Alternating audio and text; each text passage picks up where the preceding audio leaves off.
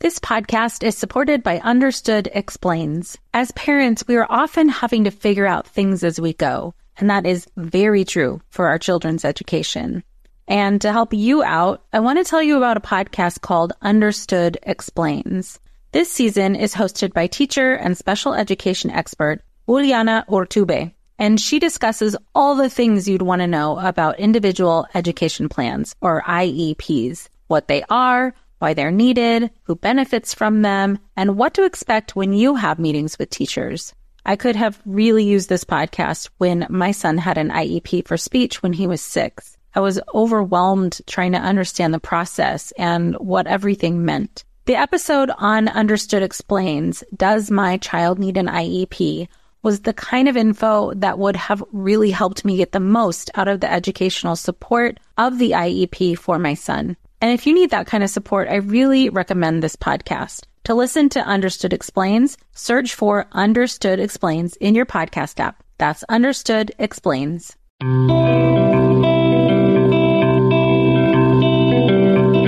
Welcome to Mom in Mind, where we dive into all aspects of perinatal mental health and wellness related to conception, pregnancy, birth, loss, postpartum, and new parenthood. We raise the volume on these topics in hopes that someday everyone will have the support and information that they deserve before they need it. Please note this podcast is not a replacement for treatment by a professional or professional training. Welcome back to Mom in Mind. I'm your host, Doctor Kat. In this episode, we are hearing from Tarah, a woman who experienced postpartum psychosis after the birth of her twins. Tarah's mother, Julie, also joins this discussion, which is really the first time we've had a mother and daughter on together to talk about a postpartum experience. So I'm very happy to have both of their perspectives and hear from their journey. A little bit about postpartum psychosis. It affects one to two in a thousand women, and while very rare, it is pretty serious. We've sort of been misled to think that postpartum depression is the same thing as postpartum psychosis and postpartum anxiety. They all kind of run together. Everything is called postpartum depression. But what I really hope that you can hear is how different it is. Postpartum psychosis is really a break from shared reality and is an emergency situation. And what you'll hear from Tarah and her mom is how that affected them and what it looked like. Tarah and Julie really want people to hear this experience so that they know that this can happen and also what to look for. And I believe that having both of their perspectives here really helps us to deepen our understanding of what can happen in the family and what a family member might be seeing from the outside. Also, what a mother experiencing postpartum psychosis can sound and look like, as well as some of the process that the family had to go through to kind of figure out that something was going on. And it really, the main point that they want to bring home is how important it is to have this information and to have support for healing and the need for the family to really come together to support somebody through the process of healing through this. Some of the details of Tarah's story may be sensitive for some listeners as we get to hear about some of the things that happened for her. I'm so honored to share this episode with you, so let's welcome Tarah and Julie. Hi, Tarah and Julie. Thank you so much for being with us. Thanks for having us. Thank you. I'm particularly excited to talk to both of you because this is the first time we've had a mother-daughter combo on together. And I think it's really going to bring some great perspective to the listeners and hopefully, you know, either moms who've experienced something or even healthcare providers who are listening and other therapists on, you know, what it was like for you, Tarah, going through it and what it was like for you, Julie, to be there with her. I think both of your perspectives are really valuable, and I'm so glad you're both open to sharing here. Absolutely. Anything we can do to help any future moms is what we want to do. Well, thank you for that. That's what's needed is people telling their stories. So this is very powerful. Tarah, if you can start wherever you think is appropriate to start, tell us about your experience. Well, I met my husband, we got married in oh seven, and we started trying to start a family in oh nine. Wasn't any success. We went through all the testing, was determined I needed to be on a low dose of Clomid. I got pregnant. I had two miscarriages. Mm. And then I got pregnant for the third time with my twins. Oh. And They also put me on progesterone, and my pregnancy was pretty much textbook. I mean, the only problem I had was at the end, my ankle started swelling. Okay. And they came three weeks, five days early. Mm-hmm. And then the symptoms of postpartum psychosis started, even in the hospital after I gave birth. Like same day? Same day, yeah. I, I noticed at about three days post-delivery. Mm, okay. Well, I noticed, I should say now hindsight, I noticed some things. At the time, you write it off till she's tired, new mom, twins. Mm-hmm. Okay. Wow. Um, so, yeah, looking back, everything seems a little bit more clear. But for you, Tarah, what were the initial things that you noticed? I really didn't notice anything until I started getting treatment and started getting better. But mm-hmm. like Mom said, in hindsight, I wasn't wanting to hold my babies a lot. Mm-hmm. Because I've always wanted to be a mom. So that was like totally out of character. Towards the first week of being... You were getting very anxious. Mm. So, Julie, that's what you noticed, anxiety? Yes, yes. I think she definitely was going through some anxiety, and she would say, I've got to do this, I've got to do this, I've got to do this, you mm-hmm. know. So anyhow, but then once she was sent home from the hospital, after being home, I believe, just twenty-four hours, I went over to start staying with her for a period of time to helping out with the twins. And she was scared because she thought she had torn her stitches out. Hmm. So I said, well, let me take a look at them. And she just plopped herself down right in the middle of the living room near the front door and showed me everything. It was, and I said, Tarah, let's go into the bathroom. So that was my first real sign that something was not right. That was at those three-day mark that you mentioned. Well, thanks for that. I think this is particularly useful for people because sometimes the person who's going through it doesn't really, especially when it's psychosis, it doesn't have the ability to kind of reflect and notice that things are different. And so what you're saying, Julie, is that you noticed something for sure that seemed out of character. But Tarah, looking back on it now, what is your recollection of that period of time? Um, Those first couple of days. The first couple of days, I wasn't as excited as I thought I'd be. Mm-hmm. I was more wanting to be distant mm-hmm. and was really having a hard time breastfeeding and kind of freaking out about that. And mm-hmm. then towards the end of the week, I started really not wanting to sleep. Mm-hmm. And that's when my mom finally took me to the hospital, and I swear she was hitting people in the road, which were just bumps in the road. Aww. And so they gave me Xanax, sent me home, because that was just lack of sleep. Oh, okay. I have several questions now. You went to the hospital. What kind of assessment did they do, if any? And that's for Tarah or Julie to answer, or both. It would have been a Sunday night when I started staying over there, and she started having behaviors. I did get angry with her. And I even said to her, you know, did you not know what you were signing up for to be a parent? Mm. You know, I was not fully aware that she was having a mental condition. Um, that night, she ended up sleeping in the bed with me.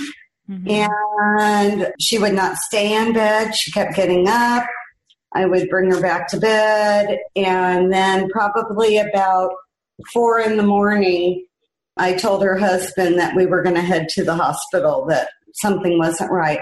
So we went to emergency at the same hospital where she delivered, and they thought maybe she was having some depression. They gave her a shot of some medication to calm her down, gave me a prescription for Xanax and an antidepressant. And so we went on back home. I gave her a Xanax to try and calm down and get a little bit of sleep. It did nothing to her. Mm-hmm. So I gave her a second Xanax. And anybody who's not aware of that, that should have knocked her out cold. Uh-huh. Um, she slept for approximately one to two hours. And then things started snowballing even further. Can I ask, during this period of time, I'll ask Tarah first. Tarah, did you have any moments in here where you realized that something was going on or something wasn't quite right, or moments where you kind of came to and you felt fine? No, not no. at all. It was straight from the first day you started having this intensity. Yeah. Okay. Yeah. And Julie, from your perspective, is that what you saw too? I saw a little bit in the hospital, but not a lot until she really got severe. Her in-laws were at the house for the first couple few days. So I waited till they left town to start going over to care for her and the babies. And once the symptoms really started kicking in, they snowballed. Mm-hmm. She was hearing people outside of her home. Aww. She... Yeah. was afraid that the babies weren't breathing, which I think every new mother goes through that. But she just was not acting at all like herself. Oh, hey, everybody. It's us, Blair and Molly, your old pals from Toddler Purgatory. Two moms who are also actors, who are also creative beings, who sometimes feel stuck. And now we're back with a whole new podcast about Unsticking It, launching in January.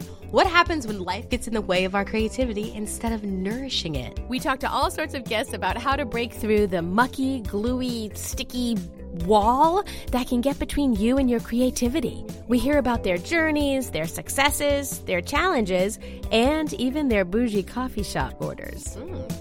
So, join us, won't you, as we deep dive into how to unstick ourselves from the life gunk that can get in the way of our creative freedom. Get out of there, life gunk. Let us help you get back to your best creative self. Look for Unsticking It with Blair and Molly wherever you listen to podcasts, starting in January. Unsticking It with Blair and Molly, because sometimes life sucks. Unsticking It. Well, hey there, busy mama. Are you looking for ways to make your life easier, your home less chaotic, and at the same time add more joy to your life? My name is Deanna Yates, and I'm the host of Wannabe Clutter Free, a podcast all about letting go of the stuff we don't need in our lives so that we can focus on what truly matters. Don't worry, I'm not going to tell you to throw it all away or make you feel guilty about keeping something you love, no matter how many other people don't quite understand it. But I will give you practical and, more importantly, actionable advice so that you can make progress right away. And you won't just hear it from me. There are amazing guests, too. It's like having your bestie in your pocket, telling you it's okay to let go of the things that are not serving you and your family in a totally non-judgmental way. So join me over on the podcast where we can work on progress over perfection for those of us that want to be clutter-free. So after we went to the hospital, they wanted me to follow up with her primary doctor the next day. So we did that too. And by this point, she was gone. The daughter that I knew was gone. So this is a week, about a week? Yeah, about after, a week. After birth? Well, this is about five to six days because at a week she was actually hospitalized. Okay, so there was a pretty rapid onset of symptoms and things yeah. got worse pretty quickly. Yeah. And then from what you're yeah. saying, also worsened after using a medication that wasn't helpful. I don't know if that was part of what made things worse or if it was just a coincidence in the timing.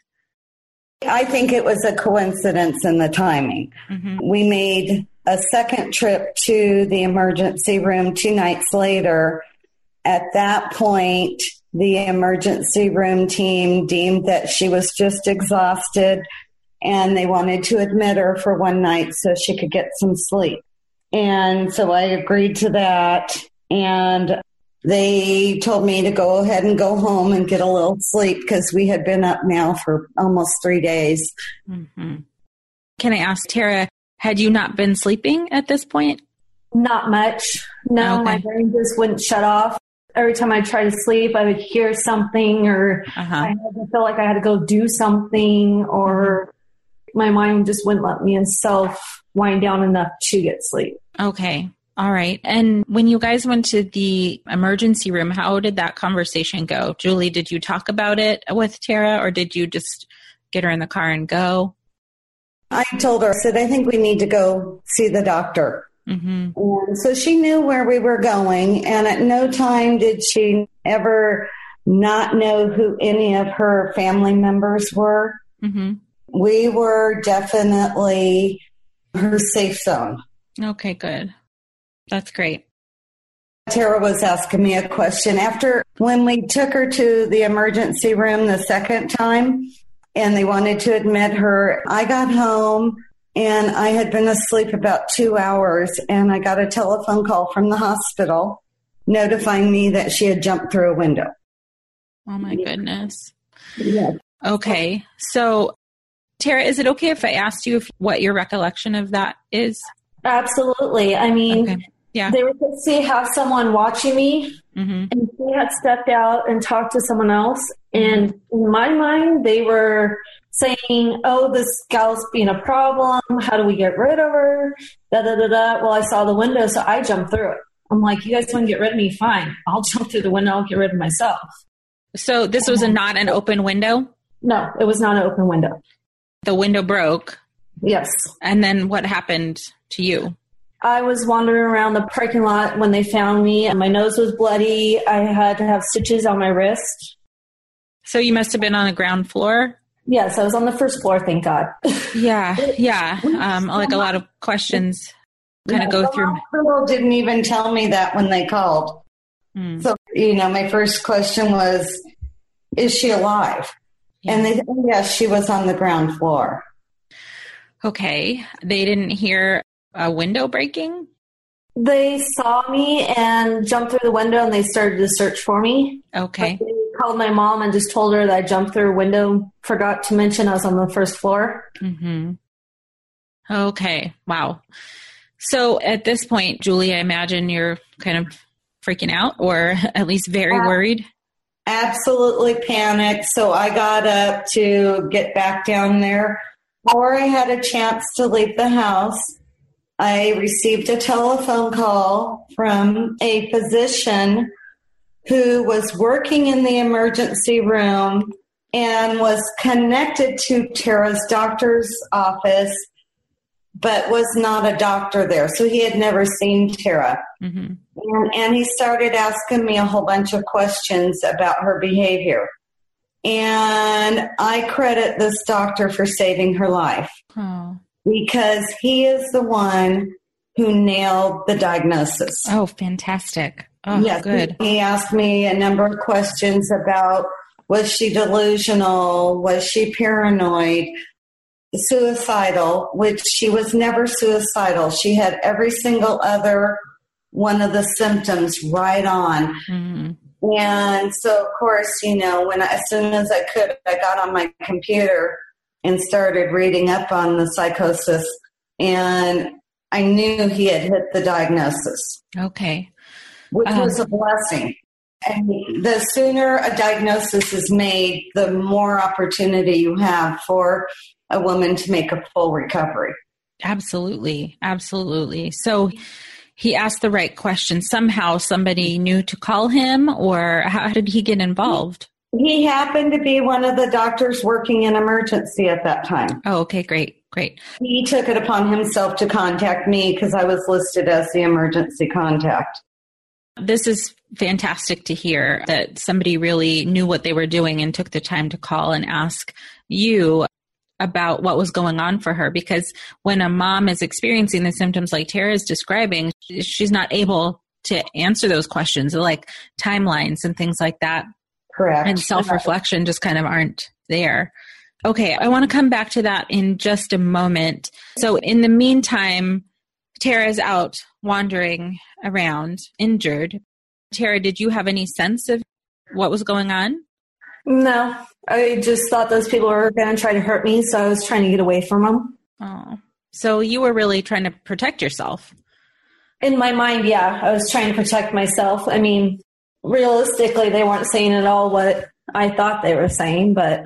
Oh, right. You know that now, but when you're in it like that, you perceive what you perceive, and then you're making decisions based off of that.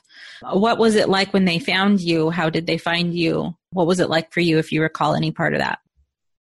They brought a wheelchair. They got me back in the wheelchair, and they brought me back into emergency. I don't remember them putting the stitches in. I remember being back in the hospital bed, and then I was getting transported, and they made my mom strap me down to the gurney for the paramedic ride, which on the way there, I swear it was rolling when it wasn't. Oh, Okay. So let me take a step back. So in terms of sequence of events, Tarah got back into the hospital, got assessed or whatever, and um, stitches put in. And then you were transferred to what kind of a place? What kind of unit? Uh, psych ward, behavioral mental health. Okay. And that was after about ten to twelve hours in the emergency room that day. Okay. After the jump out of the window. Right. Right. And while in the emergency room, my husband showed up, mm-hmm. and she was whispering to us, trying to plot ways to get out of there. Okay. They're going through the wall behind us. Mm-hmm. And at this point, Julie, you had already talked to that emergency room doctor? Yes, I had. Okay. And so people who were caring for Tarah knew kind of what was going on? They should have. Okay. But we had a couple of medical people talking right outside of her room or her little bay about some scary movie they had watched. I had to go out there and ask them to take their conversation elsewhere. Yeah. Tarah had placed towels over her head, hiding her face, mm. and with her fingers creating little eye holes so she could peek out. Mm-hmm. And I think the biggest thing that took all day was getting insurance approval. And then we requested that she be taken to behavioral mental health. We didn't want her going to one of our local hospitals. Okay, well, so that was the ten to twelve hours that you described being in the emergency room was primarily to get insurance approval to go? I think so, because by then, after this doctor had made the diagnosis and I agreed with it one hundred percent, yeah, it took quite a while. I don't think she left the emergency room till ten or eleven o'clock at night. Okay, so in the meantime, Tarah, do you recall what your sense of what was going on? At that point, my mind was kind of set that the people in the hospital were not trying to help me. They uh-huh. were going to try to hurt me. Uh-huh. And that's why I was covering my face. Yeah. And trying to plot, okay, well, how can we get out of here? Mm-hmm. Okay, so that was kind of a primary focus for you yeah. for a lot of that period of time. Yeah, it was just getting out of where I was. Do you recall how you felt, like, I'm assuming, Julie, you were there the whole time. Do you recall, yeah. Tarah, how you felt about your mom and about her being there? Did you feel safe or was it strange? I felt more safe having her there, but I also was trying to get her to help me plot to get out of there. Okay, right. So kind of take just another step back. My assumption up until this point when I'm asking this is that both Tarah and Julie, you had never experienced something like this before? Correct. Uh, I've never heard of it. Uh-huh. But then the doctor asked his questions, kind of told you what his thoughts were about this, and you could see that that was the case, that that is a yeah. postpartum yeah. psychosis. Mm-hmm. Yes, and then rapidly started working on educating myself on it. Sure. I knew what we were dealing with. Okay, so then while you were in the emergency room, were they doing any interventions, like medication interventions or anything like that? Yes, yes. They were giving her some shots to calm her. Okay. Um, that was about it. You know, they had stitched her wrist back up and basically just medications to keep her calm. Okay. I can't tell you what they gave her. Okay. Mm-hmm. Okay. So that brings me back up to the ride over to the hospital. So Tarah, what you were saying, your experience was that your mom was with you and she was the one who had to tie you down? Strap me in on the gurney to get into the paramedics. Yeah. Okay. What was the reason for that? They thought that I would accept it better than having someone else do it. Okay. What was your recollection of it? That she just was putting buckles on me, wasn't sure exactly why. Mm-hmm. Okay. So at this point, still there's, you know, kind of a disconnect from being able to piece together what's going on. Okay. So then you guys get to the hospital and what happened after that? Well, we were almost to the hospital and I swear the paramedics rolled down a hill. which I think we were just going on a little bit of a curvy road mm-hmm. at that point. And then they got me into the hospital and into a room, and they gave me some medicine to try to help me sleep. And then the next day is when they started discussing doing E C T and the heavy medication. All right. Now I have another set of questions. So why E C T? Basically, I guess it's sort of a reset button in the brain. They actually sat us all down for a meeting, and we had to watch a film. And it was finally about this point that I lost it, because mm-hmm. I had no idea that they did shock therapy to people anymore. Right. My only knowledge of it was One Flew Over the Cuckoo's Nest movie. Oh, right. Which is, wow. Yeah. It um, scared me to death. And sure. Can I ask you, Julie, in throughout this whole process, I mean, you're seeing all of this happen to your daughter, you're trying to put together what's happening. What was that like for you? It was probably some of the darkest days of my life. My daughter was gone mentally. Mm-hmm. She was gone, and she had these beautiful brand new twins, and it was the most heartbreaking thing that I've ever been through in my life. Yeah. Yeah. And two, there's not a lot of information for you about, well, how long is this going to last? What's it going to look like? I mean, you're trying to learn as you go. Exactly. Exactly. And, you know, by her mother-in-law and myself and my mom all going on to like the Mayo Clinic and places like that to get information. Mm-hmm. I learned that the facts that I read, that this can happen one in a thousand women. Mm-hmm.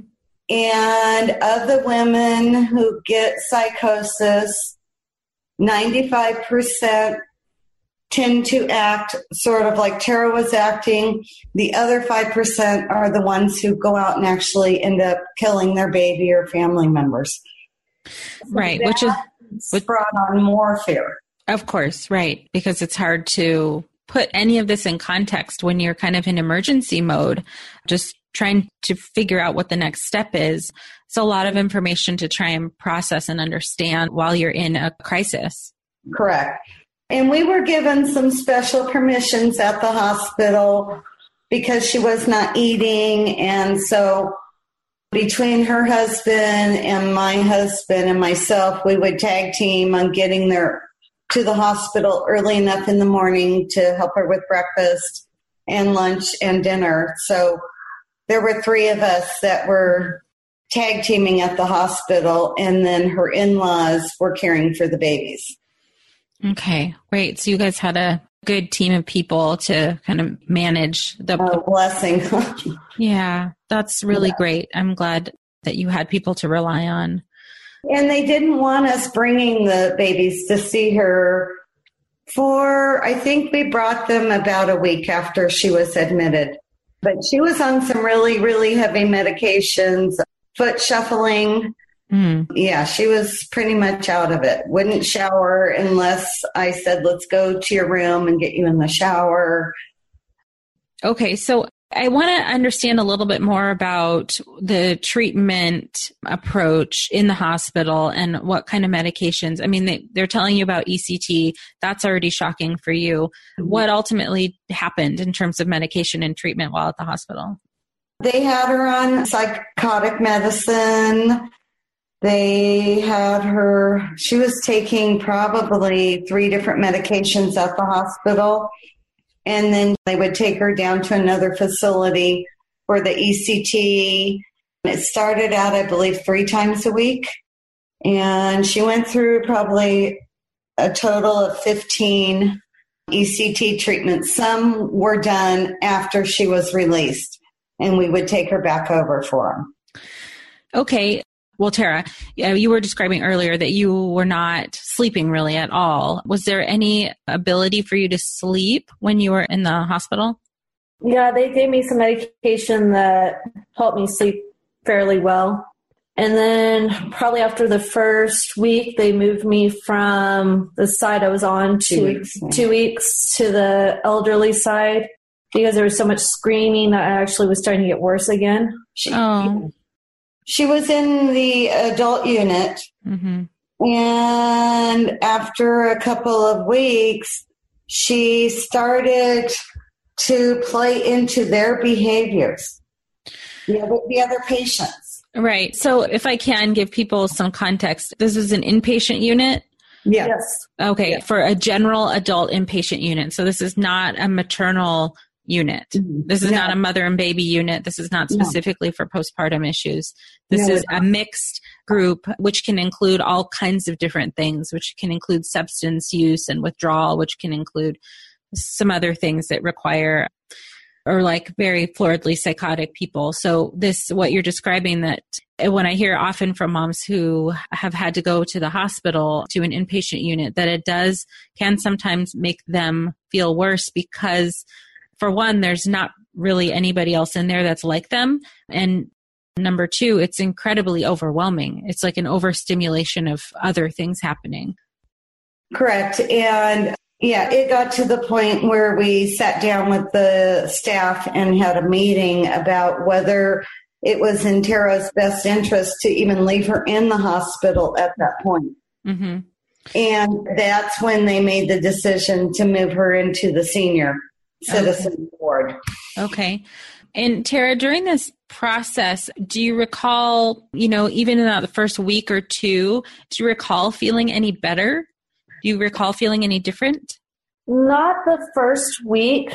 Probably after the first week I did. The first week they would have like the news on and there was a war going on. I swear the war was happening right there. Oh. But after the first week, I started to somewhat feel better. I wasn't one hundred percent. No, no, nowhere near. And still not asking about her babies. Mm-hmm. Not even asking about them. Tarah, did you recall that you had had babies? Not probably for the first week, week and a half. I mean, if someone would mention them, I'd be like, oh yeah, how are my babies? But I wouldn't bring it up myself. Mm-hmm. It was kind of in the back burner at the time. Mm-hmm. Okay. So this is still about one or two weeks in. And Julie, it sounds like for you that that was kind of a point to note, is that she was not interested or wasn't actively asking about her kids. What was that like for you? Well, it was heartbreaking because we knew how hard her and her husband had tried to have a family. And, you know, here they were blessed two times. And she just still was just so mentally out of it that she didn't even ask. And I would even try and bring them up, and she just didn't even respond. Mm. So you said at about two weeks you went to a different unit. And when did you bring the babies by? I can't recall.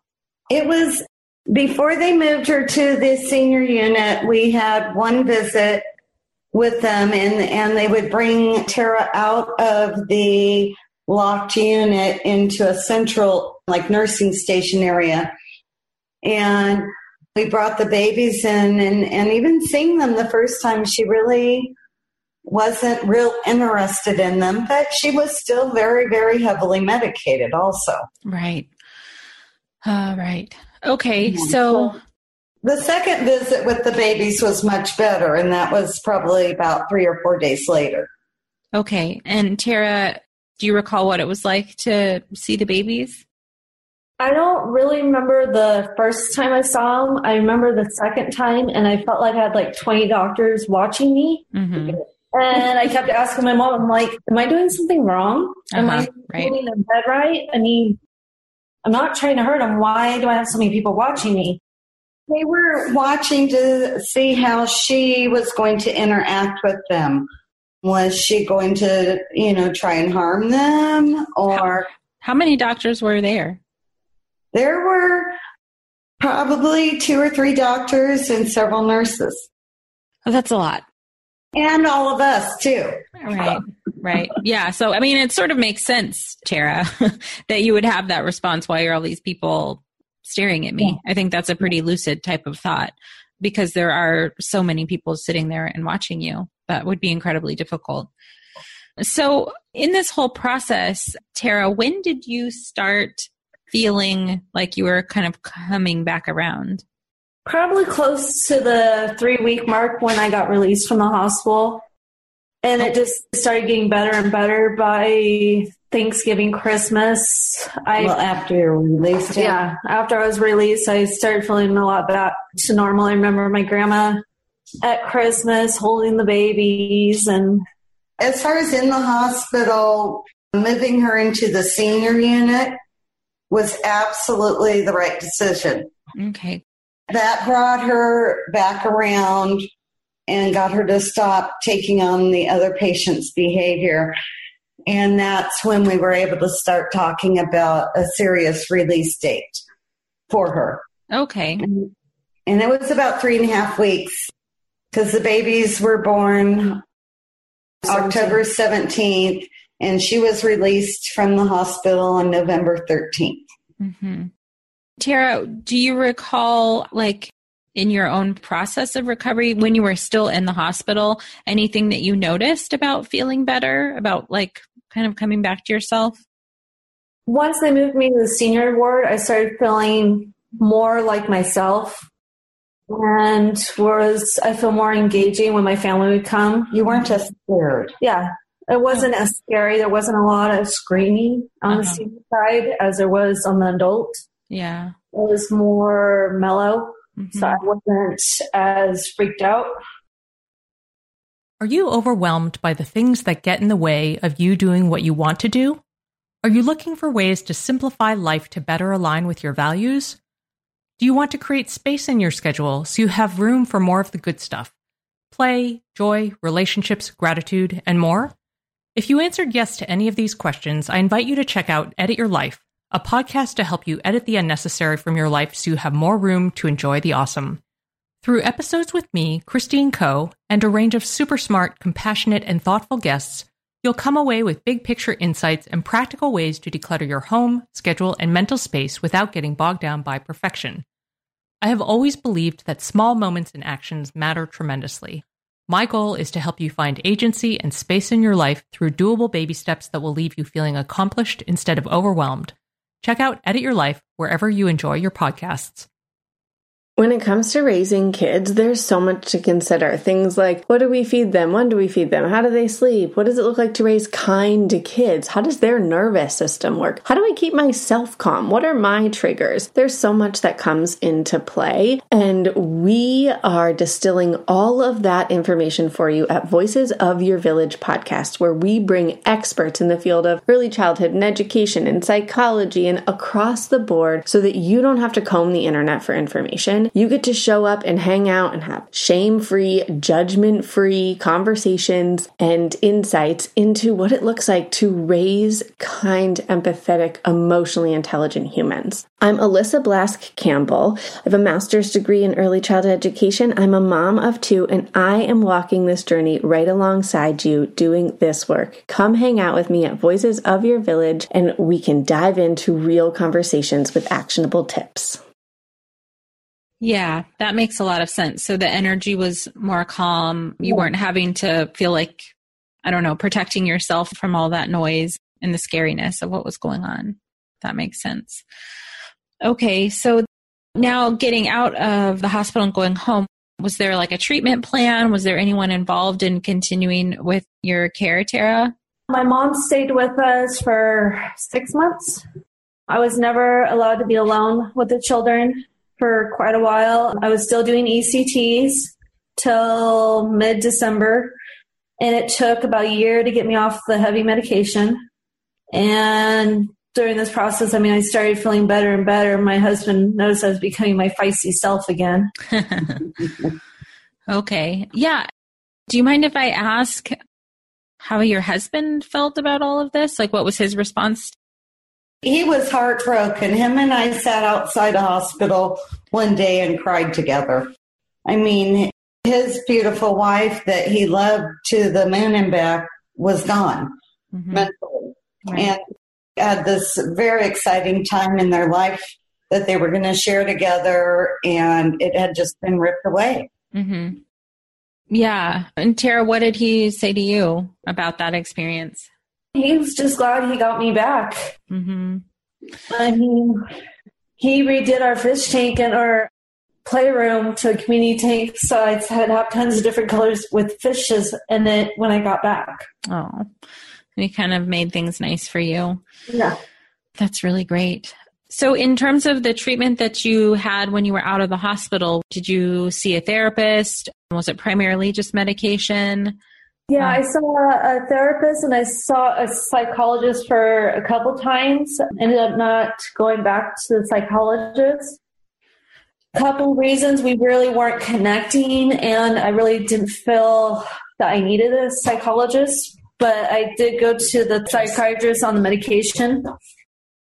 So the one thing I am curious about, was there anyone in the hospital setting, in the inpatient unit, in anyone that you kind of ran into along the way who was trying to help?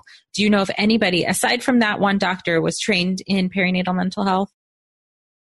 Not till I got to the, be- behavioral. the behavioral ward.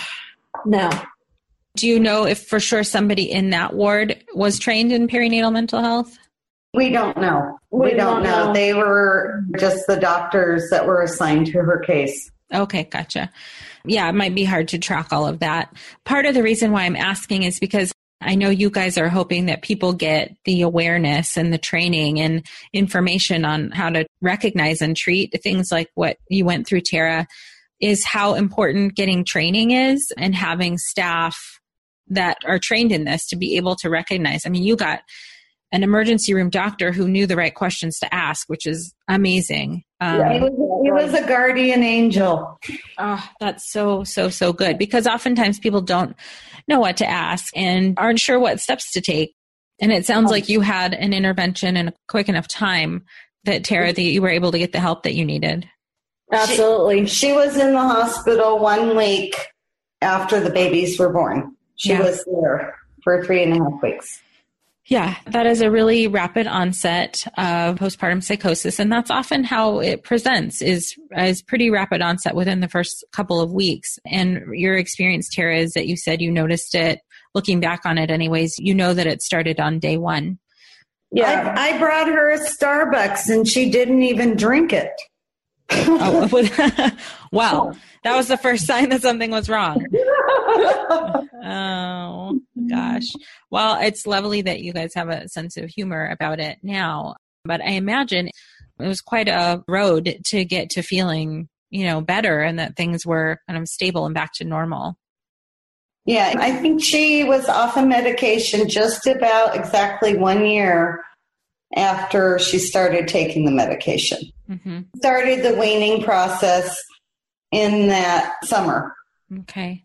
And Tarah, what was it like for you, you know, coming home, being more coherent, realizing kind of what went on? What was it like for you to reflect back on that and realize what had just happened and then be home and have two babies? For a while, I blamed myself. Mm-hmm. And then realized it wasn't something I had control over. And so I just immersed myself in my babies and was enjoying the time I had with them. Mm. Yeah. Thank you for saying that. You're so right. So many moms do feel that, like, self-blame stuff. Mm-hmm. But it sounds like you had enough kind of information and education to realize that it wasn't about you over time, you know, that something you went through. Well, and, and I think one of the things that helped her was the enormous support system she had, not just from her own parents, but her in-laws, her grandparents, mm-hmm. extended family, friends. Everybody wanted to help and do whatever was necessary to get her through this. And that, that was huge. Yeah, it is huge. And Tarah, did you feel, you know, after coming home, I know you were saying you were having kind of feeling bad, but did you also feel the support of people? Did you feel supported? Oh, absolutely. And, you know, I kind of had to go through a training with my mom and my husband on how to take care of my babies. So I was still having medicated and mm-hmm. yeah, I mean, I felt the support, and, you know, if I started feeling overwhelmed, there was someone there to step in to make sure my kids were taken care of. And it was a great, great, great support. That's really fantastic. I'm so glad you guys are able to all pull together. that's a vital part too of the recovery. Mm-hmm. Is, you know, I don't know what a woman would do that didn't have a big support system. It's so much harder. It's yeah. already such a difficult and challenging situation, but gosh, yeah. Um, the support is vital. You're absolutely right. And having a community of support and people who are willing to learn and help is really important too.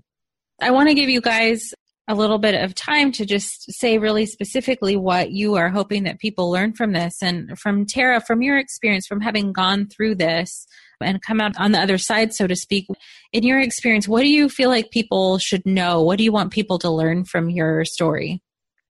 That this is a real condition. It's not something a woman makes up. That they do need help. If you know a woman that's pregnant and now she has birth starts to act different, she may need help and not realize it. And you need to step up and try to get her help so she can get better and enjoy her family. Right. So the immediate pay attention, pay close attention, and get her help right away. I think that's such a good and important point specifically about psychosis is that she might not know what's going on. And that's true for psychosis. It's not something you're being like self-reflective about. It's kind of a break from what everyone else considers to be reality. So yeah. I thank you for pointing that out. I really would like to see something put in place. They talk at O B G Y Ns about signs of postpartum depression, hmm. but they don't bring up the fact about the psychosis at all. She got paperwork to give to family members about the depression from her doctor.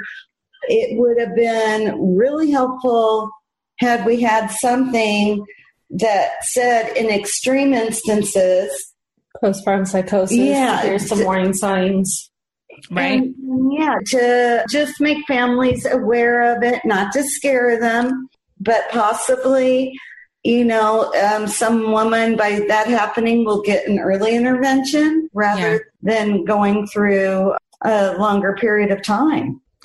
Right. Yeah. I really appreciate both of your perspectives and, oh my gosh, being able to share this experience. I'm so glad, Tarah, that you're well now, that you got through it and got the help that you needed so that you can be with your babies. And one heck of a good mama.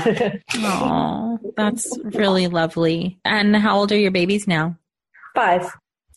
Oh, okay. You have some five-year-old twins too. That's, that's fun. That's a fun age. Is there anything else, Tarah or Julie, you feel like you'd like to add before we wrap up? If you know someone's given birth and they start acting weird, don't think they're doing it intentionally. They might have a medical need that needs to be met. Yes. Thank you so much for that. Well, Tarah and Julie, thank you again for coming on and sharing your story and your experience. I think it's incredibly valuable to have both of your perspectives on this. And all of the, you know, the points that you're making about what we can do better are heard here. And I hope that everyone out there is listening can hear that too. So thank you so much. Thank you. Thank you for having us. Thank you again to Tarah and Julie. This is so important to understand how postpartum psychosis can manifest and what to look out for. It looks different for everybody, but there are some very clear signs when somebody doesn't seem to be sharing the same reality with you anymore in terms of not making sense. Their symptoms are waxing and waning.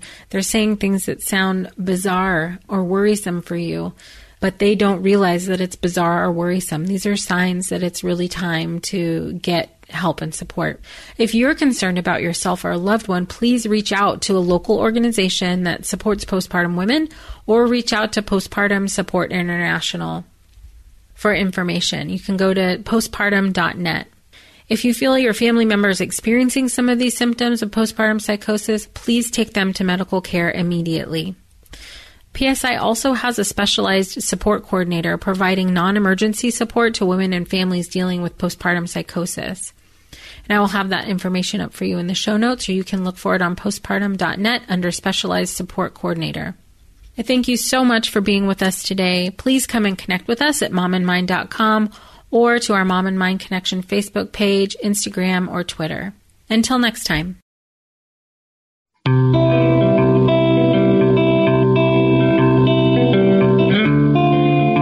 for joining us today. Please share this podcast. Together, we can support moms and families so that no one has to deal with this alone. Come connect with us on Facebook and Instagram at Mom and Mind. I'm Margaret. And I'm Amy. And together we host the podcast, What Fresh Hell, Laughing in the Face of Motherhood. Margaret, I would say you're sort of a where are my keys kind of mom. Correct. Sometimes a where are my kids kind of mom. Well, you're, Amy, more of a we were supposed to leave thirty-five seconds ago mom. I mean, touche. In each episode of What Fresh Hell, we come at a topic from our usually completely opposite perspectives. I bring the research. And I bring kind of the gimlet eye. Like, is that research really going to work, people? And almost ten million downloads later, we're still laughing. We also talk to experts in the parenting field, plus parents with stories we can all learn from. We make each other laugh, we challenge each other's assumptions, and we have what we think is the best parenting community on the internet. Check out What Fresh Hell, Laughing in the Face of Motherhood, wherever you listen to podcasts.